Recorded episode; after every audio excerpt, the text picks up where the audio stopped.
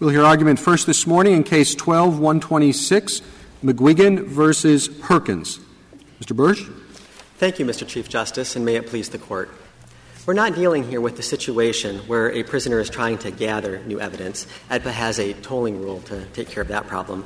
We're also not dealing with anything that prevents a petitioner from filing, because that's the problem you solved in Holland. What we have here is the question of when a petitioner must file his federal habeas petition when he has the evidence and there are no barriers to filing. And 2244 D1D addresses that exact question. It says within 1 year. Now, Mr. Perkins asks for a fairly dramatic expansion of Holland. What he wants is equitable abrogation with no diligence, no fault, or any other factor. And our primary position is that you should simply apply the plain language of 2244 D1D. Mr. Bursch, I thought that Perkins, didn't he say that you could take into account, I'm looking for the brief, you could take into account delay as a factor in whether his actual innocence gateway plea should be heard? Well, he does say that, and we read that as a concession that sometimes if you wait too long, that can actually trump a claim of actual innocence. And so, at a minimum, our alternative position is that you have to act with diligence. That's not quite what he's saying. I mean, we've had a miscarriage of justice exception for as long as there's been a habeas statute. We've applied it repeatedly. It's not that it trumps it, but that it puts into doubt the evidence you're claiming, proves your actual innocence. It's not the sort of situation where, as due diligence will do, which is to override even an actually innocent person. Well, we think what he says is it really puts into question the validity of your claim. Justice Sotomayor, it represents the same kind of principle. You've got to act quickly or adverse consequences can happen. But what diligence does that his rule doesn't do is it recognizes this compelling, countervailing state interest in having notice and an opportunity to investigate evidence as soon as it's discovered. You know, and the problem here, we don't have any issue at all if it takes 10, 15, 100 years to find new evidence. But once he has that evidence, the burden is on him to come forward so that the state has the opportunity to investigate. You know, it's a small point and doesn't go to the general issues you have to discuss with us, but just on the small point, he gets, I forget exactly the detail, he gets an affidavit that Jones did it within a year. He has one. Yes. Now, if I were the person, I'd say, this one might not work. Maybe I can get two, and then he gets a second, which makes a certain amount of sense to me, although substantial period of time elapses, then the same thing happens with the third. It makes sense to me that the prisoner might try to wait for the third. How does that factor into your diligence, assuming we get there? Yes. Justice Kennedy, there's a very simple solution to that problem. If he gets close to the end of his year and he thinks that that next affidavit might be just around the corner, but he doesn't have it yet, all he has to do is file a protective habeas petition with the district court, ask for a stay, and say, I'm still diligently pursuing what I think is going to be another affidavit.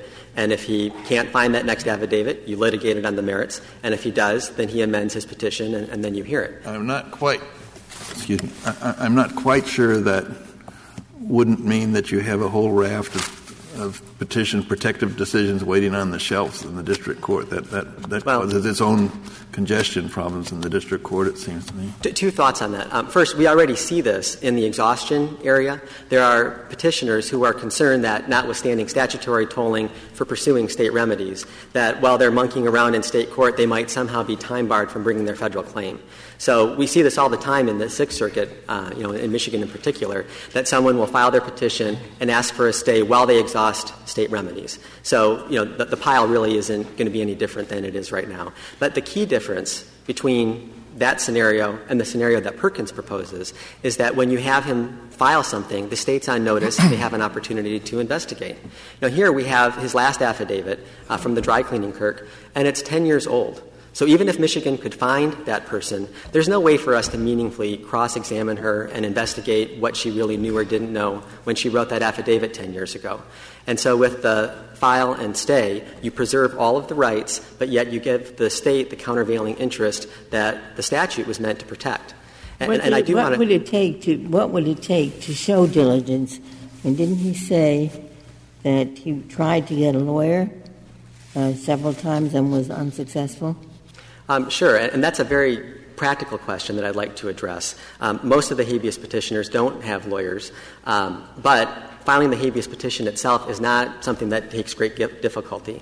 Every district court on their website has a place where you click for forms. In the Eastern District of Michigan, when you click that, the very first two entries are habeas petitions for federal prisoners and state prisoners. And it's a relatively simple form. You check some boxes, say when your conviction was, and you write your claim. And then every federal district court in the country has full-time pro se staff attorneys who go through these pro se petitions. And if there's a legitimate claim there, then they can work that up for the judge if necessary, and the state will respond. I had some difficulty understanding what the Sixth Circuit was doing. Maybe you can help me with that. The district court, as I understand it, said to the petitioner, you lose for two reasons. First, you don't really have evidence of actual innocence, not enough anyway. And second, and I can understand that because the evidence, the most that is suggested by the affidavits is that Jones was a participant in this murder, not that Perkins was not responsible for the murder. But anyway, so you lose for two reasons. First, you don't really have evidence of actual innocence. Second, you weren't diligent. The Sixth Circuit grants a certificate of appealability only on the issue of diligence. And they say diligence doesn't make any difference. Well, where does that leave the petitioner? He's already lost on the question of whether there's evidence of actual innocence, and there was no appeal on that issue. Well, we're very confused about that, too. They do say in their opinion that the case is remanded to the district court to determine whether he's got evidence of actual innocence. Now, as you just pointed out, Judge Bell in the district court already made that determination. So maybe they're contemplating an evidentiary hearing or some further investigation, but it is curious because — Well, that may be what they're contemplating, but they can't get to the issue of whether the district court adequately addressed the issue of actual innocence unless that issue is before them. And the issue isn't supposed to be before them unless a certificate of appealability was issued. And there was no certificate of appealability on that issue. We agree with that 100%. So, was that argued to the Sixth Circuit? Did you argue in the Sixth Circuit that, even assuming diligence, there wasn't enough here, and that's what the district court held? I believe that is the position of the State of Michigan, that because he confessed to his friends both before and after. But it wasn't explicitly made to the Sixth Circuit. I believe that the Sixth Circuit argument did focus on the question of diligence. But, our opinion would be that even if this Court would use, what we call equitable abrogation to kind of wipe away the one-year limitations period, and you would also disagree on diligence, and we don't think you should do that, that you would still reverse because there's nothing left to be done in the district court. This is not a case that rises to the very, very high threshold of proving actual innocence based on new evidence. I would like to get back to the statutory language. Where does that leave us? Let's assume. Well, that leaves you with a reversal in any of those three instances. We think that you should address the circuit split, which is the important question of do we apply the limitations period. And to turn to that, what I would like to do is set up an analytical construct. Set up an advisory opinion in your judgment. Oh, no, it wouldn't be an advisory opinion. It would be, because you're telling us that there's no proof of actual innocence.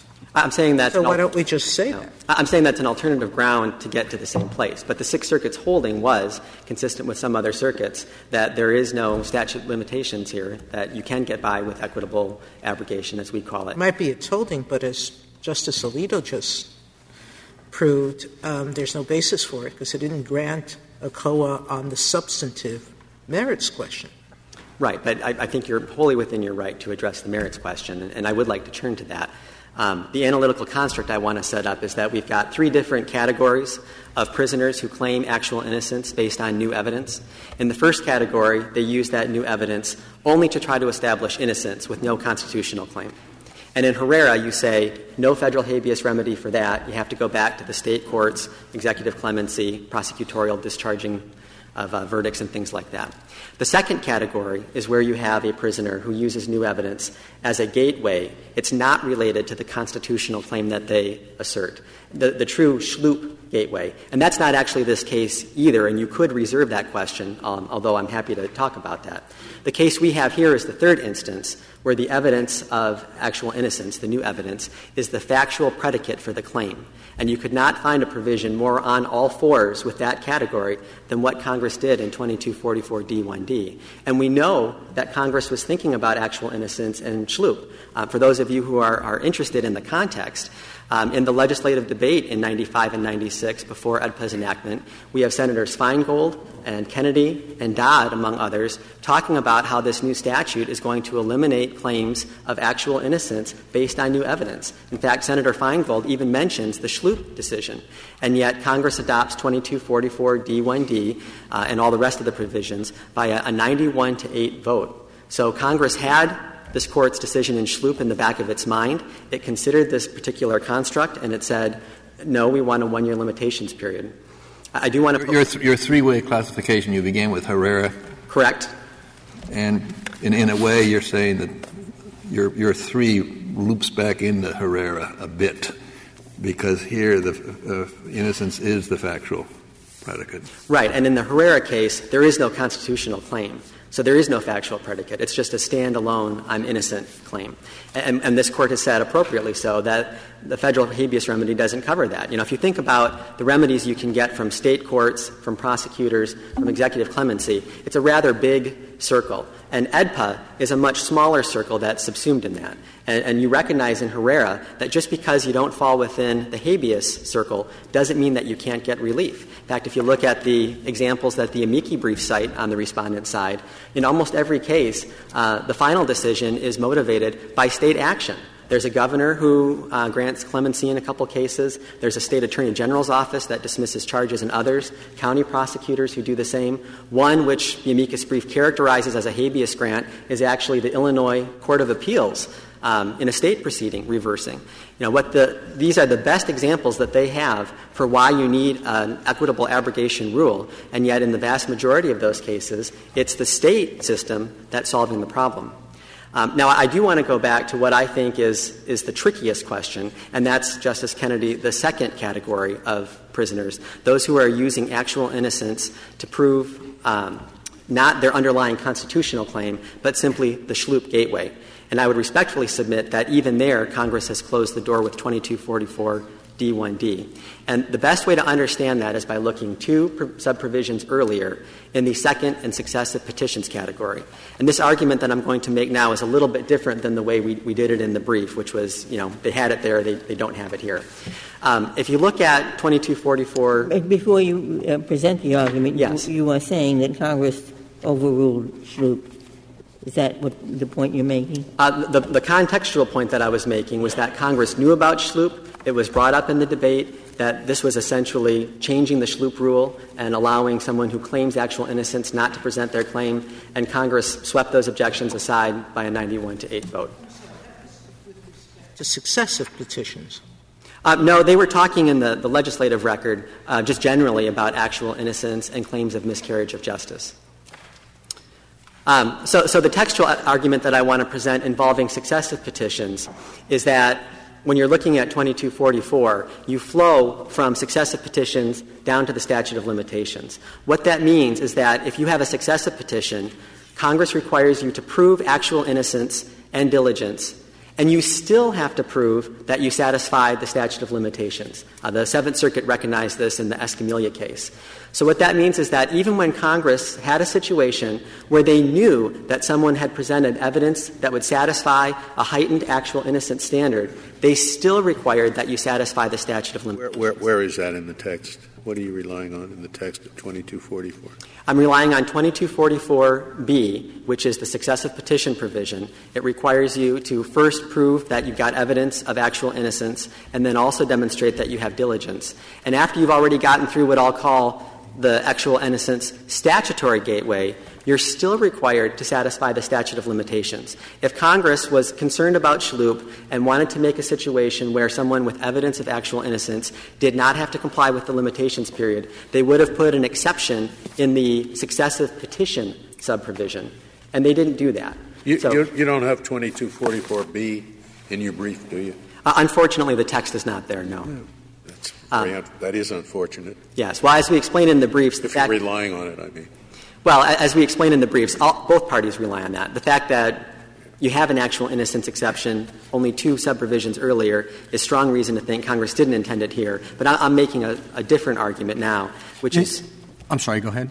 Which is simply that Congress considered the instance where you've established a statutory actual innocence gateway in B-2, the successive petition, and still required that it be timely filed because the state's interest in having notice and an opportunity to investigate is so important. But are you saying that this case is a fortiori from a successive petition? Because this isn't a successive petition. No, this is not. What I'm using the successive petition provision to demonstrate is that, consistent with the legislative history, Congress is demonstrating here in 2244D1D that there is no special — You don't see a difference. Well, you're saying that Congress knows how to write yes, an exception if they want it, but this B does apply to successive petitions, and this is really before that. Well, my point is that if Congress anticipated that actual innocence could be a gateway to circumvent the limitations period, then certainly they would have put that exception in the successive petition sub B2, where they said, all right, if you establish actual innocence, we're still going to make you comply with the limitations period.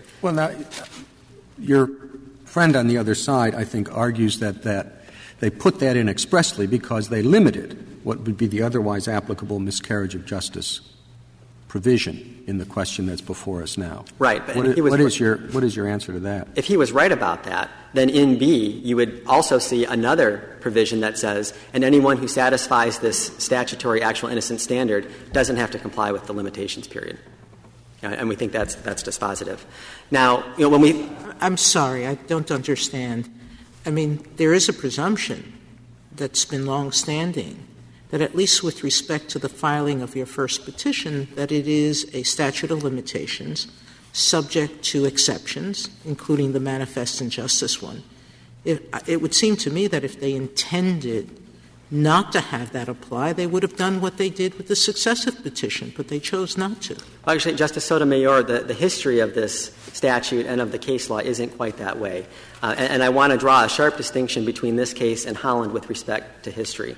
With respect to equitable tolling, you did have decisions going back to the 1800s recognizing that federal statutes of limitations in all kinds of contexts, civil and criminal, were subject to equitable tolling. And so then in Irwin, 6 years before EDPA, you actually create a presumption that if Congress doesn't specifically, exclude equitable tolling. I'm not talking about that presumption. I'm right. Now I'm going to move to miscarriage of justice. Cause and effect and manifest injustice. So the cause and effect, the manifest injustice, the actual innocence, really starts to develop in 1986. And it comes to fruition in Schlup in 1995, right before EDPA is passed. Importantly, that exception was always applied to court-created procedural bars, never once to a federal statute of limitations. And obviously, the separation of powers considerations are quite different when you're talking about a court-created exception to a court-created bar versus a bar that's enforced by Congress itself. But you're creating a world in which this would function as an exception to a state time limit, but not to the EDPA time limit. That's correct. Why does that make any sense? Because it was the court itself that created the judicial exception to the state filing. And so then — or I'm sorry, that created the bar with respect to the state filing. And so then it was completely within the court's power to make an exception to that bar. But again, here, the separation of powers considerations militate differently when you're talking about Congress doing the telling. And this court has acknowledged in Launcher and Dodd and other places that Congress gets to set the parameters of habeas. But I thought we said in Missouri v. Holland that EDPA was enacted against a background rule, which stated that normal equitable principles, such as this one, which had been applied everywhere to all procedural bars, that EDPA suggested that those would — that EDPA was against a background that those would continue to apply. Well, it was a very short background, one with no Irwin-like presumption, and one that, again, had never, ever been applied to a federal statute of limitations. Well, why is a federal statute of limitations any different? Because it's Congress, and Congress is the one that's handcuffing the court with respect to this. Yes, but again, it's Congress, but we said in Holland that it's Congress, and EDPA was drafted against this presumption that normal equitable principles would apply. But here's another way to think about it. You know, if you imagine the template that you have on your Microsoft Word when you're doing a document, an opinion, whatever, you've got certain stuff that's on the template. And you said in Irwin that when it comes to equitable tolling, you've always got a subprovision Z, call it, in every federal statute of limitations that appears on that template. And so Congress has to do something affirmatively to strike that out. Because the miscarriage of justice exception had never been applied to any federal statute of limitations, there wasn't a miscarriage of justice exception sitting on the template. Congress was writing from scratch. But again, why would Congress have thought that there would be any difference with respect to a statute of limitations? Well, the biggest reason is because of the state interest in notice and investigating the evidence. When you're talking about the typical Schlup. But that applies to states as well. Well, no, there you have stale claims, but you don't have stale evidence. And, you know, we don't have any problem with litigating a claim that could have been litigated earlier and is going to be litigated now, but the world of evidence, the record that supports the claim, is already defined and is not going to change. The world we're dealing with in 2244 D1D is when new stuff has come forward. And if that new stuff sits in the jailhouse cell for 10, 20, 30 years, and we don't have an opportunity to talk to those witnesses, to do counter-investigation, then not only are we prejudiced with respect to delay and finality and things like that, but we're prejudiced with respect to the merits determination of what that evidence means. And when I talked about my three constructs, you know, this case here where you're using the old evidence to establish the underlying claim, that's really the position where the state is in the worst possible position, because now you've got a dry cleaning clerk affidavit, a 10-year-old affidavit. We can't possibly cross-examine her. And yet not only is that their gateway, that's their substantive merits claim about why there was ineffective assistance of counsel. Why can't you cross-examine her? Is it just because the lapse of time and she won't remember? It'll be very difficult. And there are some examples in the amici briefs, the New York case, for example, where witnesses were completely unavailable. They had died, or one was out of state and because of mental infirmities could not travel.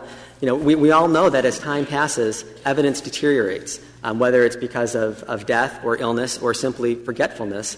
I certainly can't remember what I was doing 10 years ago today, and the affidavit that she submitted was quite short. And that one affidavit is just a microcosm of the problem when you don't come forward immediately with evidence.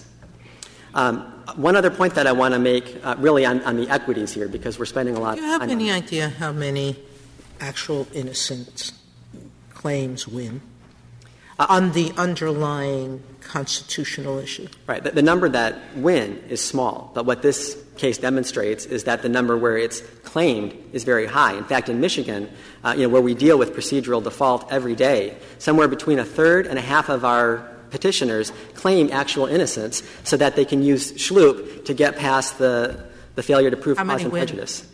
On the attempt? Well, in the Sixth Circuit, a little more than in some other circuits, but generally not very many. Not many. You know, but this case is the perfect example. When you cut the court loose from the statutory requirement, you end up with what Justice Alito was describing, you know, a situation where no one thinks that Mr. Perkins is actually innocent based on this new evidence. At best, it proves that he had a co-conspirator who helped him commit the murder together. And yet now we've got the Sixth Circuit order, which reportedly sends us back to the trial court to do who knows what? I mean, how do you prove that he's not innocent? Well, a jury already did that. You know, the jury heard all the evidence. They had a presumption of innocence. All the constitutional rules that should have been were applied to that trial, and the jury said he's guilty, and there's not a presumption of innocence anymore.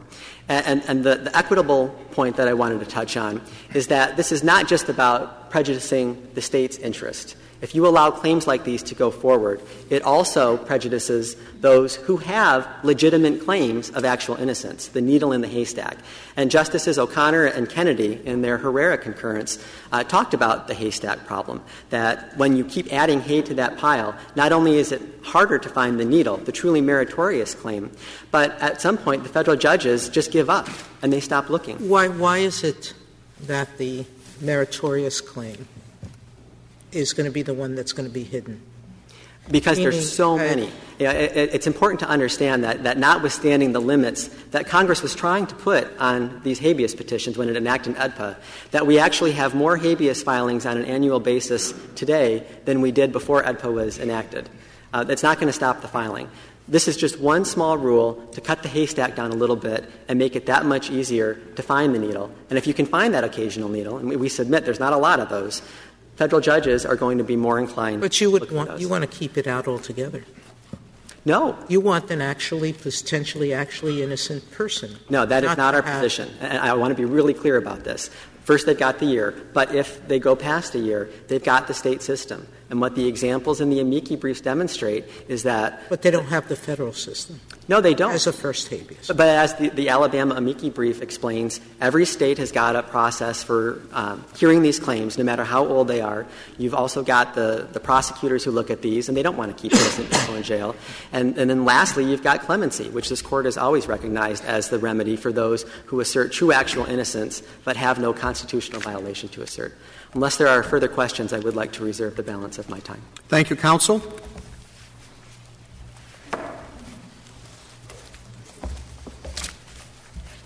Mr. Riedler. Thank you, Mr. Chief Justice, and may it please the Court. I'd like to start with Justice Kagan's question regarding the important background interpretive principle here that's set out in Holland. There, the Court held that longstanding equitable rules in the habeas context are incorporated into AEDPA, barring a clear command by Congress to the contrary.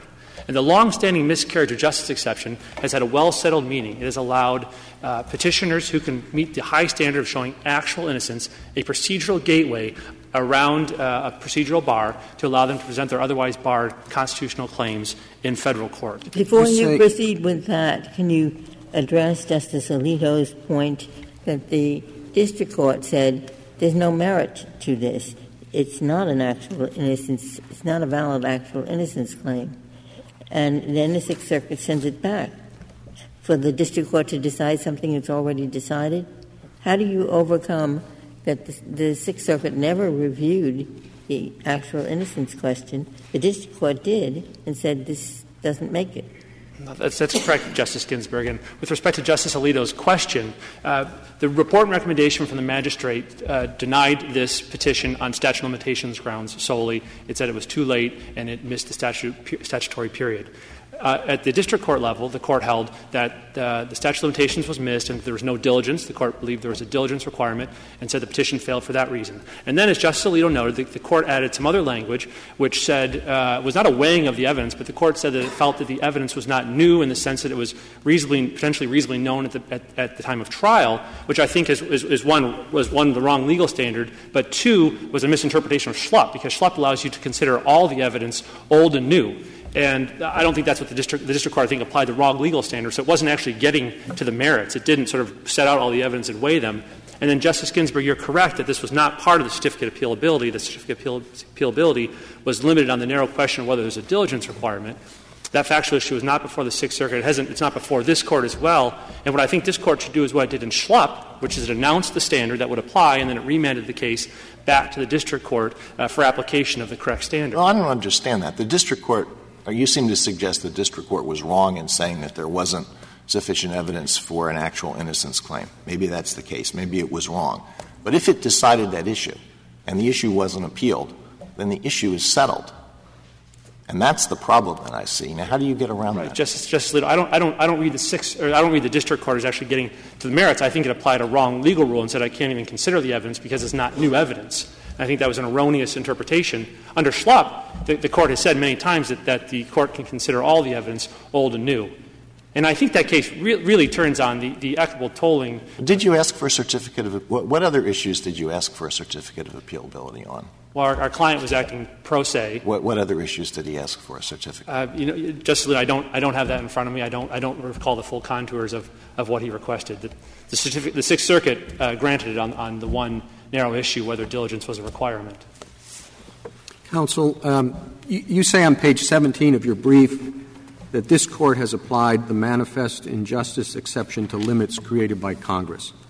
What's your best case for that? Yeah, absolutely, Mr. Chief Justice. Those cases are on pages 36 to 38 of the red brief. And I think my friend and I have a disagreement here. It's true that the rule has never been applied to the statute of limitations because there was no statute of limitations for AEDPA before the statute.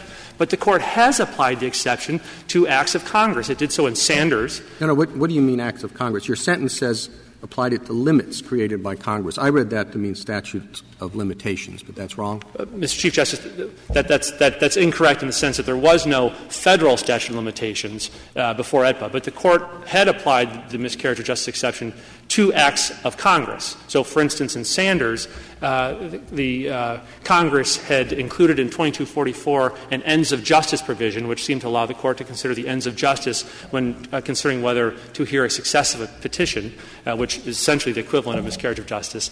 It did not include that language in 2255, and yet the Court read 2255 as also including the ends of justice requirement, hence the miscarriage of justice, even though the language wasn't there. In Kuhlman — But with 2255, remind me? For federal petitions. And said what with respect to federal convictions? Said what with respect to the time limits? There was language in both statutes regarding when you could bring a successive petition. The statute that applied to petitions out of state judgment, 2254, included an ends of justice provision, which said the Court could consider the ends of justice in deciding whether to take a second or successive petition. So when you said limits, you didn't mean time limits. You meant substantive limits? No, procedural limits. Procedural limits. Do you have a case that applies it to time limits, which, of course, is the question we have here? We do. Those would be state time limits. Right. Well, you said it limits created by Congress. So I should read limits created by Congress not to mean time limits, but procedural or other limits. Well, Mr. Chief Justice, there have never been any time limits. Right. I guess that's the point of my questioning and your friend's position. There have never been any time limits created by Congress that have been abrogated by a manifest injustice exception. I think I can agree with that because there was never a statute of limitations before AEDPA. Right. And the difference is, in Holland, we're dealing with equitable tolling, which had applied as far back as, whatever the law goes, to limitations. In other words, equitable tolling, which is different from the abrogation, I think, that you're asking for. Well, I don't think so, Mr. Chief Justice. Two responses. First, with respect to the timing issue, the Court had applied the miscarriage of justice exception to abusive petitions. So there's a timing concern invoked there because you're filing a second petition when you could have raised issues earlier. And the Court has said even in that timing context, not a statute of limitations, but it certainly invokes timing concerns that even in that instance, the miscarriage of justice would still overcome the rule. Well, now, you're asking for what is potentially a very big exception to the one-year statute of limitations. If you took a poll of all of the prisoners in Michigan, how many of them do you think would say they're actually innocent? Well, Justice Alito, I suspect very few of them could credibly say. Very few would say they're actually innocent. Well, I haven't done that study. I suspect very few of them would say that they're credibly say that they're actually innocent. Oh, credibly say. But how many would say that they're actually innocent? A lot. And a lot would be able to come up with evidence that's equal to what the petition, what the respondent here has come up with. Now, do you think it's plausible that Congress, in establishing this new one-year statute of limitations, because it doesn't want these things to drag on indefinitely, intended to create an exception that broad so that anybody who claims to be actually innocent can at least get to the point where the Court has to decide whether has to weigh this evidence of actual innocence to see whether it gets over the threshold. Sure. Is that plausible given what Congress was trying to do in AEDPA?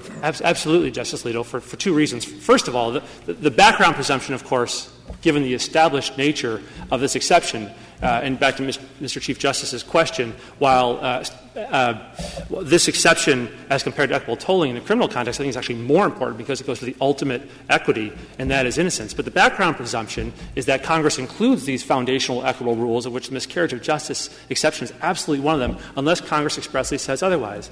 Now, Justice Alito, no petitioner is going to want to find themselves in the Schlup world where they've missed the statute of limitations. It's not a place they're going to want to be. They're going to absolutely want to file within a year if they can. Sometimes they miss that period, and what the Court has said in those rare circumstances where you can make a credible, compelling showing of actual innocence, we'll allow you to around the statute of limitations. But no petitioner wants to be in that circumstance because the Schlup standard is so high. I'm not sure that's right. They don't want to definitely file within 1 year if they don't have anything to say. You know, if it takes a certain amount of time before they either acquire it legitimately or can find somebody or, I don't know, in this case, you know, the co-defendant dies, everybody has no reason anymore to, you know, object and pin it on him. I mean, there are a lot of reasons that it's in some of these prisoners' interest to drag things out and then to file. If they don't have anything to say within the 1 year, they need time to either, from your point of view, legitimately develop the evidence, or from your friend's point of view, concoct it. Well, and the statute speaks to that. And I think we do have a disagreement on interpretation of the statute, but Section 2244 D1D does speak to the discovery of new evidence which goes to support a claim. I think Congress — and the statute of limitations would run from the discovery of the new evidence, not from — That's correct, Justice Ginsburg, to the extent that the evidence goes to support a claim. Congress included a typical discovery rule. If you discover new evidence that supports the factual underpinnings of your claim, that starts the one-year period over again. But critically, and I think my friend and I have a disagreement here, critically, with respect to that provision, if you find evidence that solely goes to your innocence, that provision is not triggered, meaning you don't get another year if you find completely exculpatory evidence that shows you're not innocent. You don't necessarily get another year. And there's a hypothetical I can give you. If your underlying claim is a Batson claim, a structural error claim, and you fail to raise it and you miss the one-year limitations period, but then 10 years later you find DNA evidence that completely exonerates your client, that was unknown to anyone. So it's not the basis for an IAC claim. It's not the basis for prosecutorial misconduct. In that instance, the statute doesn't start the limitations period over. You're entirely out of luck, which is why Congress had to have meant to include the innocence exception for just that kind of case, so that petitioner at least has the ability to try to meet the Schlup standard. But that's very odd, because if you have somebody who's actually innocent, then you're saying that person can't get out of prison unless the person happens to have a good constitutional claim that's totally unrelated to the fact that the person is actually innocent. This is very odd, isn't it? Well, I don't think so, Justice Alito, in the sense that all this is a gateway to allow them their first opportunity to bring a federal habeas petition. Ordinarily, they're out of luck, but if they brought evidence that is so compelling that shows that there may well have been a miscarriage of justice because this person is shown under the Schlup standard that they're actually innocent, then in that instance, the Court has always said that we're going to allow those claims to be heard, at least in the first instance, by a federal court for a first petition. Your friend responds to that point, I think, by saying that every state allows collateral review in that instance, and that what we're talking about is simply preclusion of the second bite at the apple or third bite at the apple, I guess, by assumption, in the federal system. Well, Mr. Chief Justice, I'm not sure that's correct to the extent that we've already raised our underlying constitutional claims in state court. Those have been exhausted. So the Michigan rule, as I read it, doesn't allow us to go back to state court and present our constitutional claims again. They've already been adjudicated. What about the actual innocence claim? The innocence evidence you may be able to pursue that under the state rule, but that is more akin to a freestanding. Is that the most? I thought I understood your friend to say, and he can correct me if I'm wrong, that every state has an avenue for considering that. Well, two responses. One, I think every state has different rules, and so the application of the exception has never turned on sort of what the alternative potential state rule is. That was true in House and true in Schlup, where there were state alternatives. But two, those state alternatives go to freestanding innocence claims, where you're not alleging that there's an underlying constitutional violation. What you're saying is basically similar to Herrera, and that is that I have evidence that shows, setting aside any error with the trial and no errors, I have evidence that shows I'm innocent. That's a completely different concept, and what we're getting at here is the case where you, one, have evidence of innocence, and two, have a constitutionally corrupt trial, or at least an allegation of a constitutionally corrupt trial. Well, assuming for the sake of argument that there is this exception, why shouldn't diligence be required? How can it be equitable to allow someone to bring a claim when the person has involving new evidence, when the person has not been diligent in presenting this new evidence to the court? Well, Justice Alito, for decades, this Court has never required diligence, and in fact, McCleskey has expressly rejected it, and the Court has noted that diligence has not historically been required under the standard because, as the Court said in House and in Calderon, the Congress raised the bar in two places in the statute. But the reason why is because, as Justice O'Connor said in her concurring opinion in Withrow with Chief Justice Rehnquist, that innocence is the ultimate equity. And it trumps — diligence is not the ultimate equity, it's innocence. And if a petitioner can come forward and make a credible showing of actual innocence, that, standing alone, has always been enough to allow a federal court to at least go ahead and then reach the underlying claim. You have a larger category. You say miscarriage of justice. So one is actual innocence. You say the category is well-defined. So what else would fit under this? And we can bring it up very late in the day. Anything else other than actual innocence would be in this category of miscarriage? Justice Ginsburg, I think the court has always treated the phrase miscarriage of justice as synonymous with actual innocence, and that's the one thing it's getting at. It's a narrow exception, difficult to meet, but it's always included cases where you can make a bribed juror is not miscarriage of justice? I'm sorry, Justice? A juror who's bribed, that's no miscarriage of justice there? Well, that would presumably be the basis for a habeas claim. Well, we're talking about the meaning of the term miscarriage of justice. It seems to me there are many serious errors that can be described by that general phrase. Well, Justice Kennedy, you want to say it's a term of art? Fine. Justice Kennedy, I'm relying on the Court's decades of decisions, many of which you've written in this area, where they've described miscarriage of justice in the habeas setting as the equivalent of incarceration of an innocent person, and that's what the exception is getting at. So is this boiled down to, I mean, you have a one-year statute of limitations. Now, I guess suppose Hurricane Katrina came along and threw all the documents away for 2 months. I guess the court could extend it, couldn't it? Well, that could be viewed as an impediment under the statute. There's a statutory provision for. Yeah, I mean, don't they toll it when the courthouse burns down? It could be also a basis for equitable tolling, correct? All right. So you want to say, and that's also true when the person is actually innocent, if you can prove that. Delay it. Is that what you're saying? I'm not sure if I fully understand the question. Well, you said it says 1 year, and it gives 4 criteria. And the 4 criteria sometimes are not exclusive. And you want to say yours is one of the times. That's true. They're not exclusive. And a different one, you say, is when he's actually innocent. That's correct.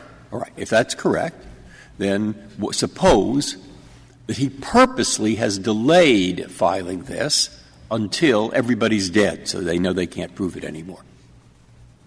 Well, then that raises a whole what is your answer? Different range of. All right, can he toll it under those circumstances? Well, as the Court said in Schlup, the timing of the submission by the petitioner can certainly be considered in the Schlup analysis. So the answer is, in your view, if he deliberately and without cause delays it, for 5 years, his filing, just so everybody will die, you would say, okay, I'm not worried about him. Well, Justice Breyer, I would — is that right? Would you or would you? I would say that he can still attempt to avail himself of the settled miscarriage of justice exception, but the huge problem he's going to run into — does he win or lose? He may well lose. I mean, what do you think? He may well lose at the Schlup stage. I didn't ask that. I said, what do you think? Well, I don't have all the facts. I suspect he's going to lose. Yes, you do. I made up the hypothetical.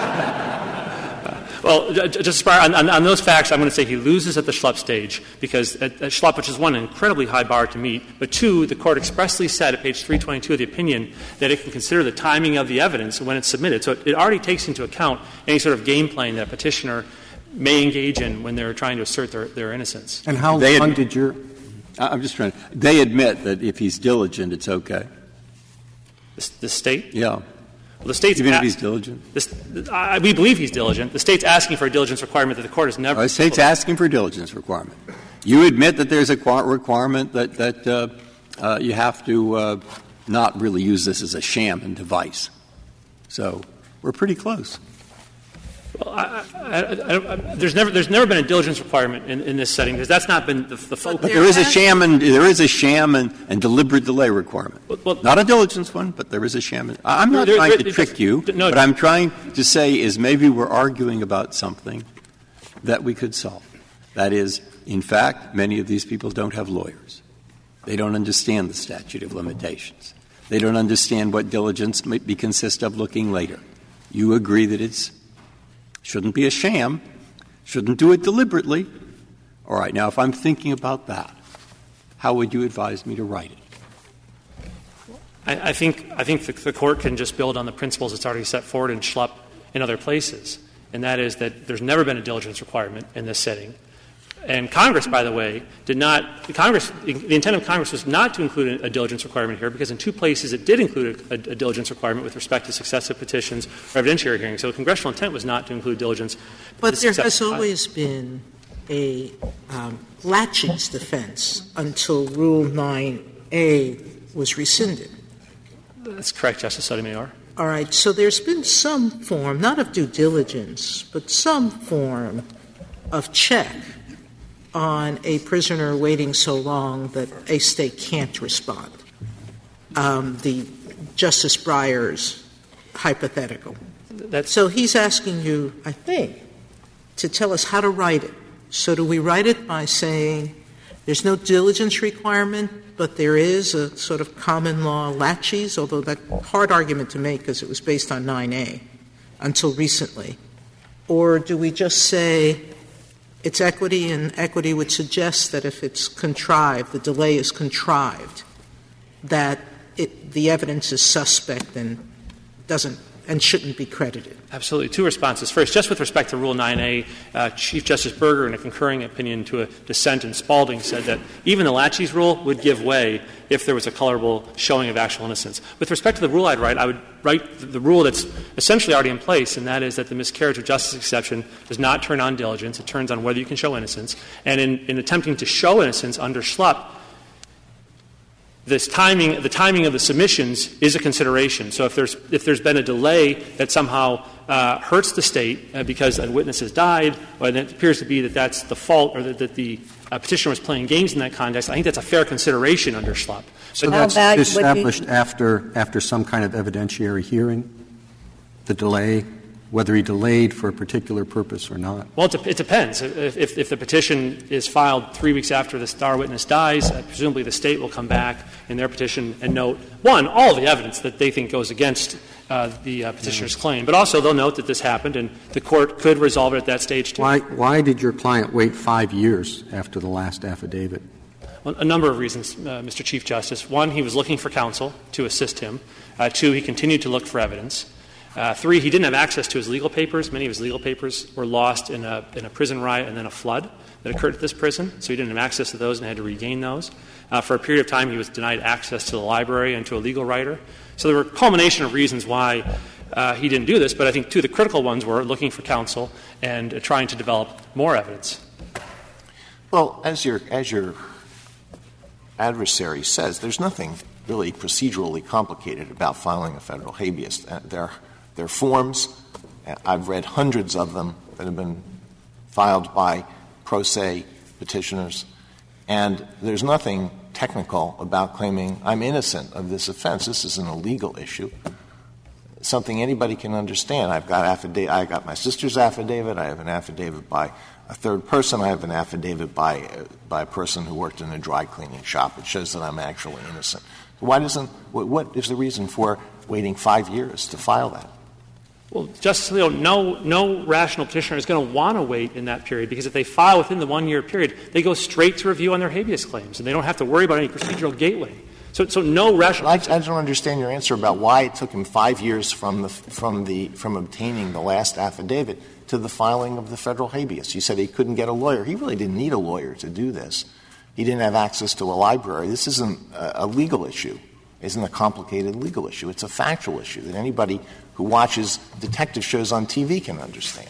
Well, and Justice Alito, you're right. We're not arguing for equitable tolling here in the sense that he could have filed earlier. There wasn't a state impediment that stood in his way the entire period of time. And he should have filed it earlier. And had he filed earlier, then he would have gone straight to consideration of his underlying habeas claims and wouldn't have had to worry about this high hurdle of satisfying. But you think that Congress, which in EDPA was trying to speed all this up and get rid of the delay and make things simpler, intended to allow that? You could wait 5 years. You could wait 10 years. You could wait 15 years. It doesn't matter.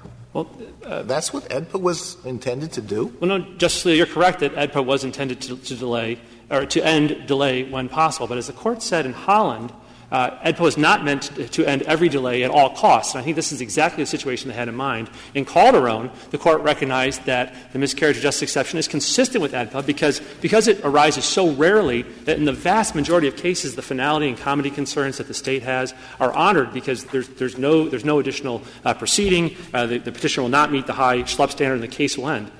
But in the rare case where a petitioner can satisfy Schlup, the Court has always said that the courthouse doors in that circumstance will be open to review of your first federal petition. The Second Circuit, when it had a similar case, the Second Circuit itself said that actual innocence is rare. This is such a case. This is a case where the alibi that he had was it was established by forensic evidence, airtight. He was someplace else. The Second Circuit didn't send it to the district court to decide the actual innocence. It decided that itself and then said, district court, now you deal with the questions that the petition is raising, the constitutional questions. But the Sixth Circuit just seemed to be it didn't matter whether the actual innocence claim had any solid basis. Then they sent it back to the district court. It shouldn't, if there is an actual innocence gateway, shouldn't the Court of Appeals determine that before it returns the case to the district court? I think ordinarily, yes. The Sixth Circuit said here that there was a gateway, and it was remaining the case back to the district court. Yes, but it didn't find out anything about whether this claim was a good one. That's correct. And I'm still puzzled about what happens next. The case goes back to the district court, and the district court is told diligence doesn't matter. The district court said, yes, but I thought that the claim was worthless. Well, it's correct that the case should be remanded back to the district court, just like this case, but just like the court did in Schlup, where it announced a standard and remanded back to the district court for application. But here I disagree with that reading of the underlying opinion, in that the court doesn't set out and sort of weighing all the evidence and saying, here's what I find in favor of the petitioner and here's what I find in favor of the state. What the district court said is that it said the timing of the evidence was somehow a problem because the information was known at trial, which I think is, again, wrong for two reasons. I think the petitioner is able to use the information because the problem, of course, was his attorney was told about some of these things but didn't actually assert them or didn't interview one of the key witnesses. One of the affiants was on the prosecution's witness list, and my client's lawyer didn't even interview that person, let alone call them.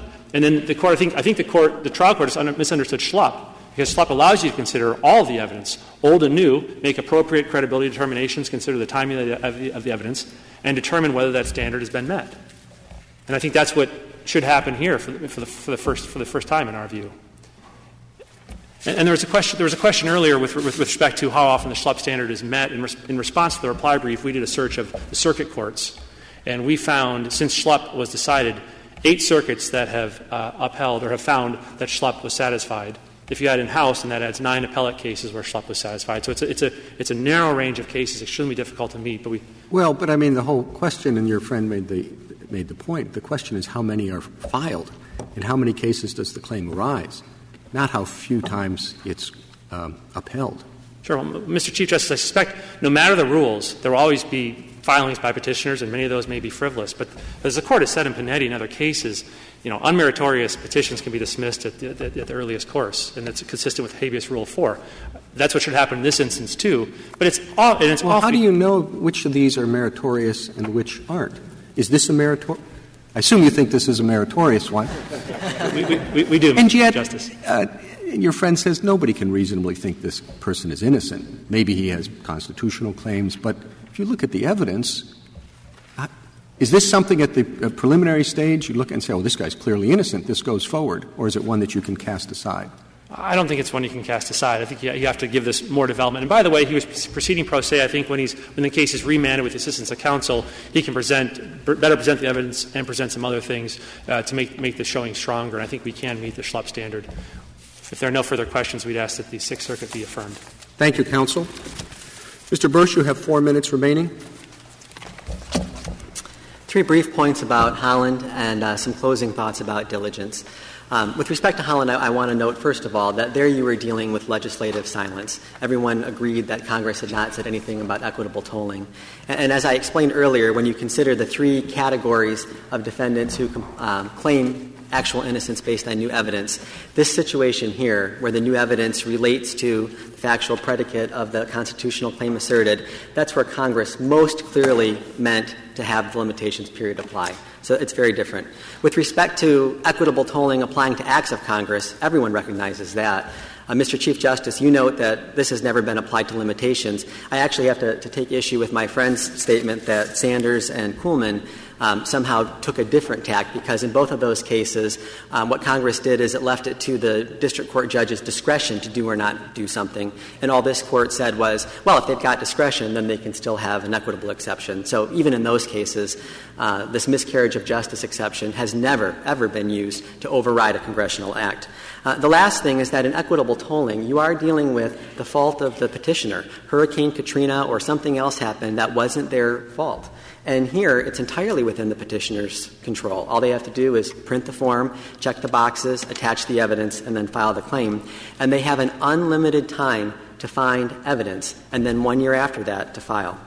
Now, with respect to diligence — you had suggested earlier some way out of this puzzle about why Congress would have put the actual innocence exception into the second and successive petition provision and not had one for first petitions? Yes. So that seems really quite odd to me. I mean, a number of my colleagues have said, well, can we really believe that Congress contemplated this? But, I mean, don't we have evidence that Congress contemplated it in the second and successive context, a slightly tighter version? Wouldn't it be quite odd to say that Congress contemplated an actual innocence exception when you're on your second petition, but barred it when you're on your first? What sense would that make? Yeah, let me explain that, and I'm glad you raised that, because, you know, besides the legislative history that informs what we're looking at here, what they did in 2244 D1D is they made it broader. They said even if you don't claim innocence, if you're coming forward with new evidence, we want the court to hear that constitutional claim if you bring it within 1 year. The reason they didn't mention it there is because it would have made the provision narrower, and they didn't want to do that. Then they ratcheted it up with respect to successive petitions, making you pass through the successive petition actual innocence gateway and then comply with the limitations period. So that's the explanation consistent with the legislative history. Well, I guess I'm just not sure I understand that. I mean, they could have added a separate provision, just saying there's an actual innocence exception, or there's not, consistent with the way they did it in the second and successive petition. Right. They could have, but again, that would have limited D1D. Well, it didn't have to. Why would it necessarily have limited D1D? Well, if they said there's an exception for those who claim actual innocence, the implication is for those who don't claim actual innocence, you're out of luck. Well, you just make the converse clear. Well, if we could rewrite congressional statutes with hindsight, you know, maybe we could draft a statute. All I'm suggesting is that your interpretation of the statute creates a glaring anomaly, that people would be out of court on the first petition, then they could turn around on their second petition, which is usually disfavored, and get an actual innocence exception. No, that's not the way that we interpret this at all. Under either provision, you're stuck with D1D. You've got to file within a year. All that the successive petition adds to it is that you do have a statutory actual innocence gateway to pass through first that you don't have on your first petition. That's our position. I do want to close with some thoughts about diligence. You know, looking for counsel, we've talked about how simple it is to file these things. The papers lost in the prison riot and the access to the library are related, and it's because Defendant Perkins incited the prison riot. So he's hardly in an equitable position of claiming any tolling benefit from that. And with respect to the rule, Justice Breyer, we can't have a diligence rule if you go to that point based on intent.